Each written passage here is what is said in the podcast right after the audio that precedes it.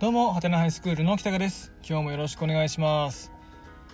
えっ、ー、と、12月入りまして、もう半月ほど経ってるんですけど、全国的に結構あったかいみたいで。ね。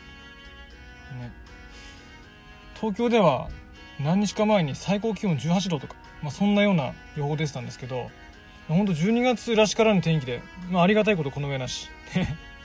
僕、冬、ちょっとあんな、なんていうんですかね、冬を得意としてる人物ではないので、うん、まあウィンタースポーツとかもやらないですしね、うん、行動が制限されることもちょっとあるんでなるべく冬らしい冬であってほしくないなって思ってる人間なんでね。すごいありがたいんですけど。この後ねあの今まで降らないで溜まってた分の雪がどっさり降ったりとかするかもしれないんで、まあ、その辺はうんと、まあ、覚悟の上でまた過ごしていくんですけど。まあ、そんなことはまあ正直どうでもよくて。今日はうんとね嫌われてなんぼの話です。嫌われてなんぼっていう言葉が僕あんま好きじゃないんですよ。教師って嫌われてなんぼだからとかね。父親って嫌われてなんぼだろとか。いう言葉うんとそれすごくなんかこう僕聞いたら聞いた時にん？って思っちゃう言葉なんですよね。あの他人が言うならいいですよ。他人が誰かに向かって例えばねその生徒との人間関係がうまくいかない先生がいたりとかしてその先生に すいません。えっ、ー、といやいや大丈夫だってって。教師なんて嫌われてなんぼだから。気にすんじゃないよっていう風な言い方で他人が言うならいいんだけど、自分で、いや、教師なんて嫌われてなんぼだから、俺厳しく行くんだよ、みたいな、そういうことを言ったりとか、父親なんで子供に嫌われてなんぼだろ、みたいな。そういうことを言っちゃう人のことを僕はあんまり、なんて言うんでしょうね。信頼できないかなっていうところがある。なぜかっていうと、人間関係ですから人に好かれるとか嫌われるとかそもそも何ですか関心がない持たれないとかね、まあ、そういうことも含めて全部人間関係のことなんですけど嫌われるってさ最近その嫌われる勇気とかっていう本が出てますから嫌われることにもなんだろう要素がある、ね、そして良さがある、ね、っていうような風潮もあるかもしれないんですけど嫌われるってさ。僕から言わせると僕の意見なんですけど楽してると思うんですよ。すごく。嫌われるって努力いらないんですよね。例えば人の気持ちを考えずに言葉を投げつける。嫌なことを言ったりしたら簡単に嫌われることできますよね、人のことを理解しようとしないで横暴に振る舞ったりとかうんとずるいことをしてしまったりとかね。すれば、まあ、簡単に嫌われることできますよね。謝らなかったりとか自分の非を認めずにね何かをやり過ごしたりとかする。そんなことがあったら簡単に嫌われますよね。嫌われるって簡単なんですよ。その簡単な人間関係の処理の仕方を良しとしてるところが僕はちょっと気に食わないんですよ。ちょっと子供っぽい言い方で申し訳ないんですけど。嫌われるよりは好かれるっていうとちょっと言葉が違うのかなと思うんですけど人間関係を良くしていく。ね。ためにはそれなりの努力が必要なんですよ人のことを一生懸命考えたりとか自分の言動をちょっと気使ってみたりとか優しくしてみたりとかねそういうなんかこう努力が必要であったりとかして僕はそっちの方を一生懸命こう努力してやって人間関係を築こうとしてる人の方がレベル高いんじゃないかなってちょっと思っちゃうんですよね。嫌われてなんぼ派の人って目の前の子供の将来を思って厳しくしてるんだから別に俺がそうやって厳しくすることによってこいつに嫌われたって別にいい。っていう理屈ですよね。ただその嫌われる方法その子供が子供やその目の前の相手が嫌だなって思う方法で分からせることしかできないのかってことなんですよ。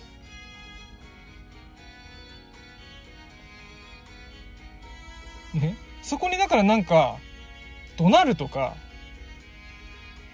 なんだろうなへりくつを押し通す感じとかこういうもんだからっていうふうにこう押し通しちゃう感じとかっていうパワープレイみたいなやつねで大した努力もせずになんかこうやってしまう感じ？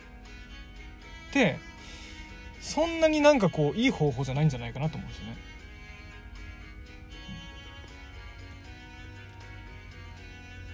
だからなんなんていうんですかね。そういう人のこいつのためを思ってやってるんだっていうその心っていうのがさ本当に相手に向か相手に向かっているのか？僕はちょっとそういう気はそんなしない。ですよね。本当に相手のことを思ってこいつの将来を思ってなんだろうな。これ以降もね。この指導以降も自分の言ってることをちゃんと受け取ってもらいたいと思うんだったら怒鳴ったりとかして嫌われてる場合じゃないんですよ。そうじゃないんですよ。もっとちゃんと人間関係を作って良きタイミングでこう伝えるそれが本当の意味で自分の思ってることをちゃんと相手に伝える一番いい方法になるし引いてはねもしそのなんだろうな教える側の人間が本当にいい人間だとしたらその人間がちゃんと伝える伝えることができることによってその伝えられた側はさ本当にためになるわけじゃん。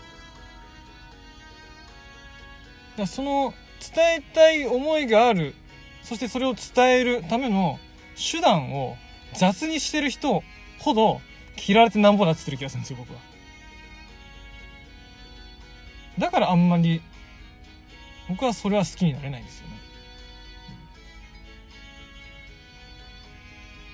嫌われなくて済む方法があるならそれを実践して追求する方がずっといいでしょ。ルールはルールだからとかこれはちゃんとわからないとダメだよって学校でよくあるの集団生活のルールだとか何だとかって言うんですけどそれをなんだろうなやっぱりこうどうしてもこう力でねじ伏せちゃう先生っているんですよね。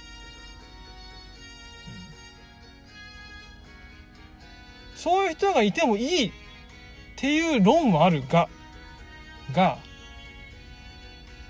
別にそうしなくてもさ、伝えられるじゃんっていう。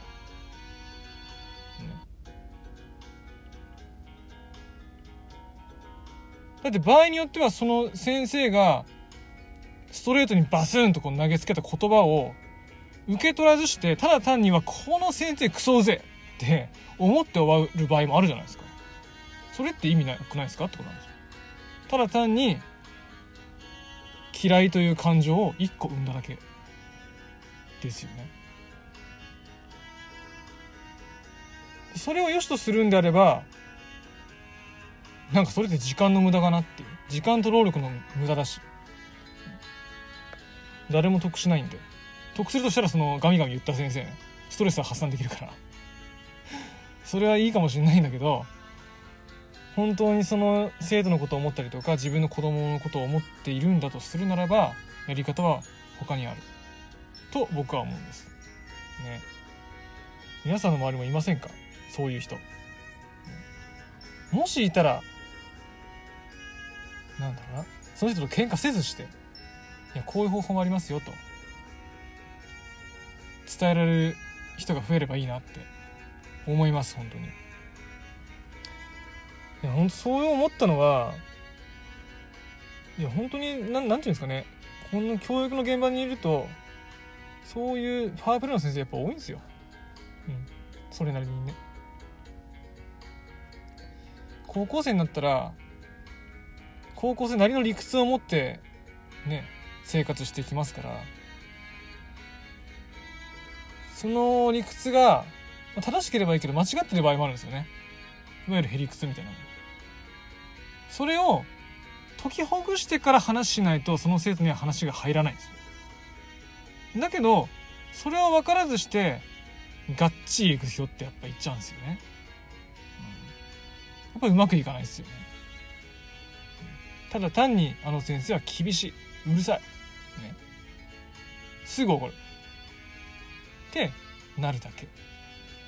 そして生徒が身につけていくのはそういううるさい人の前ではとりあえずおとなしくしとこうっていう無駄な処世術が手に入るだけ。でも社会に出て出た時にその先生はいないわけだから。ね。その先生と一緒付き合うんならいいかもしれないけどその先生と一緒付き合うわけじゃないんだから意味ないよね。社会に出た時に。そのただ単にうるさい人の前では静かにしとくだけの力ってさ。ね本当にそんなものを身につけられるように大人が何とかしないとね。って最近本当に思います。ということで今日はこんなところで終わります。どうもありがとうございました。